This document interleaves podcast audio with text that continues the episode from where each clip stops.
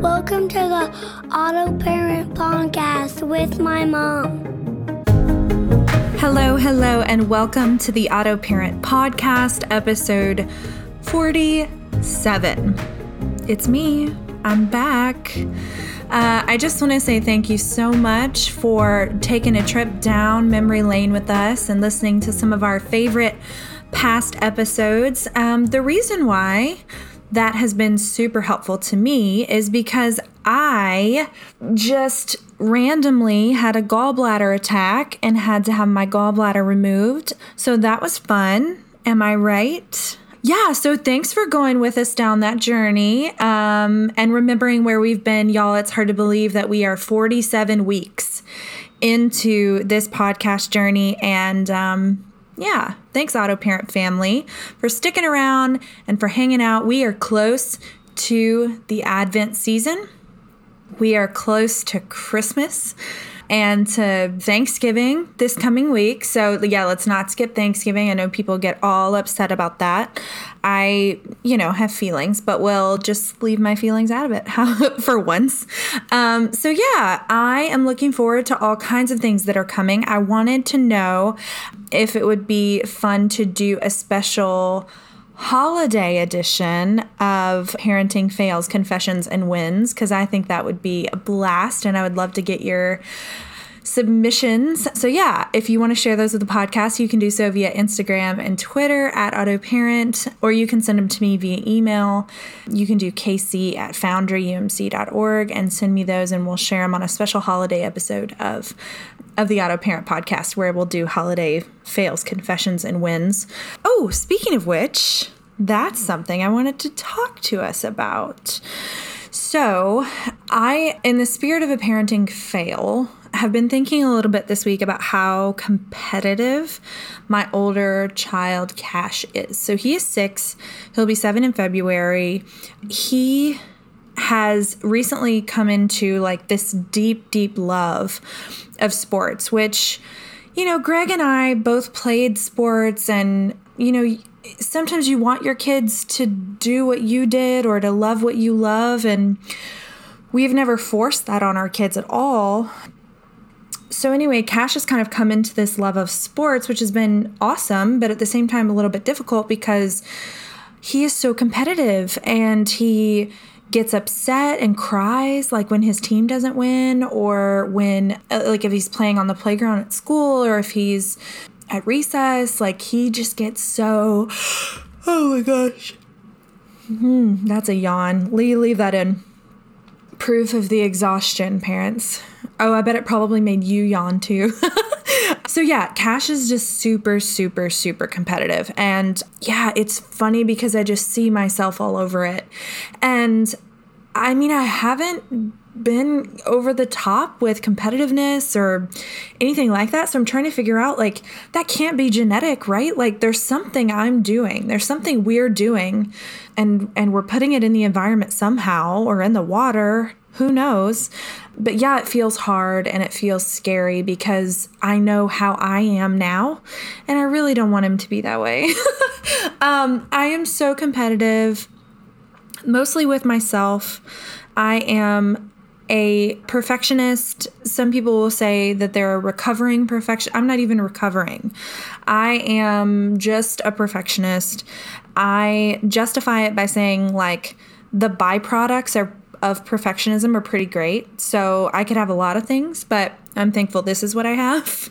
um, my therapist calls bullshit every time, uh, which is why I love her and keep her in my life. But yeah, so. And, and I'll talk briefly about what happened with my gallbladder and how this intersects. So, I was having a gallbladder attack. I'm the kind of person that convinces myself I'm not in pain, mind over matter. Um, and so it's kind of, most of the time, it's worded as, you have a high pain tolerance. Well, no, not really. I just convince myself with my mind that I am not in pain. And then what happens when I go to the doctor or when somebody who is like a trusted person says, Hey, you're sick, that my body goes, Oh, okay, because I don't trust myself enough to think that I could be right about what my body is feeling.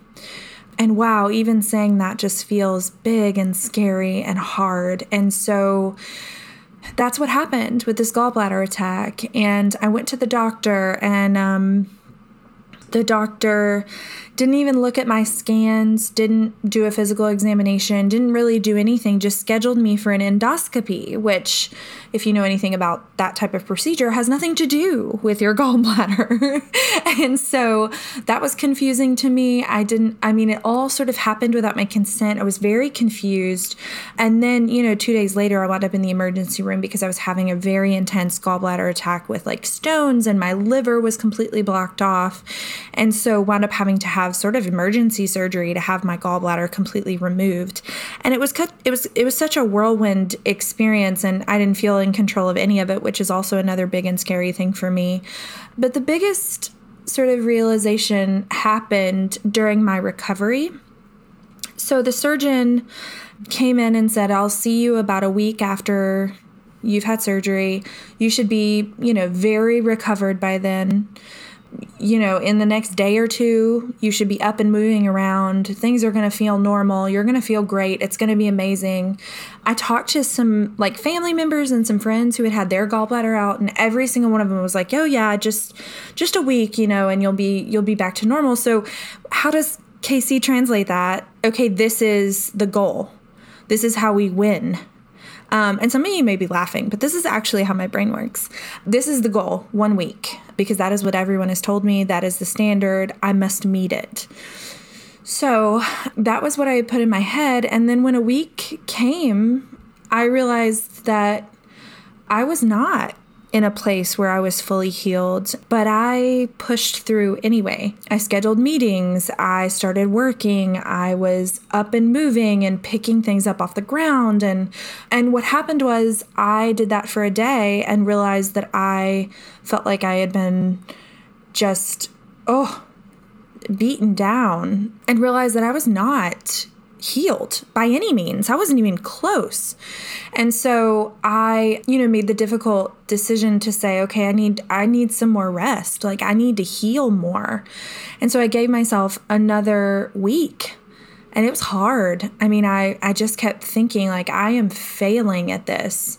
I was still sleeping with my head elevated and like yeah, it was just it was it was super super super hard. And um, luckily, I had some people around me who were very supportive and gave me permission because sometimes I need that. Sometimes you may need that permission to just know that it's okay for your body to heal the way your body heals, um, or for you to process things the way you process things.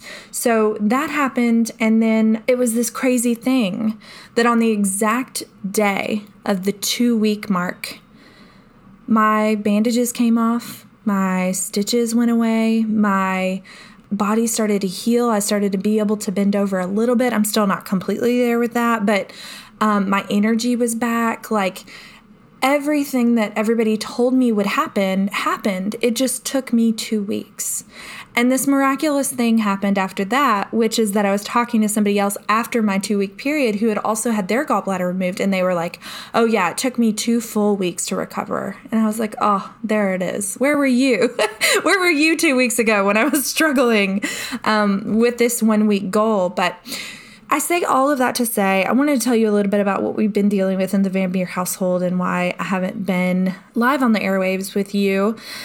But I also wanted to share that as we're moving into the Advent season, as we're moving into Christmas and holidays, and there is just um, sometimes this intense desire and need for us to be perfect, to deny ourselves what, what our bodies are telling us we need, to sort of push through, um, especially because if you're traveling, oh my goodness, if you're traveling, even if you're not traveling, if you're hosting people, um, there's just all kinds of responsibilities and things happening with the Advent and, and Christmas season. And um, if you're feeling that pressure, or if you're feeling tired, or if you need a rest, my encouragement to you is to listen to your body because nobody knows what your body is going through and experiencing better than you.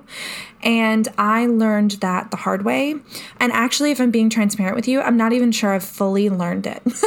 I had a moment of revelation where I realized that, um, but it is a constant learning um, or perhaps unlearning. But um, you're not alone on this journey, and I'm with you. And if your kids are driving you crazy and um, things are just bananas in your household, if you've got in laws or family members or relatives, or if there's sickness running through your household, or if your kids are out of school and driving you up the wall, um, just know, just know that you are the expert on you. And um, yeah, hopefully, my hope and prayer is that you have supportive people and supportive partners in your life um, that understand kind of what you're going through and that are there uh, to give you the permission slips that you may need. And I think I should say, you don't need permission slips. And I think I probably have said that a bunch of times. You don't need permission to take care of yourself. And that's true. But sometimes it actually feels really good for somebody to say, you know what? I endorse, I sign on the dotted line at these steps that you're taking to take care of yourself. For me, it's going to be continuing my weekly therapy. It's going to be meditation, which has been such a, a grounding and important thing that I've been doing lately. Um, it's going to be being present with my family, all of those things. And hopefully, when my family gets here, just leaving them with the kids and saying bye. um, so, anyway, I hope and pray that that is what is um, waiting for you on the other side. And as always, we love you. We are with you. You are not alone on this journey. Thanks for listening to the Auto Parent Podcast. We're going to leave you with a parent mantra, something you can say to yourself or to your partner just to know that you're not alone. Your mantra for this week is I am the expert on me. I am the expert on me. Because, friends, if we don't believe that, it's going to be really hard to convince our kids. And remember this you don't have to be an auto parent to be a good one.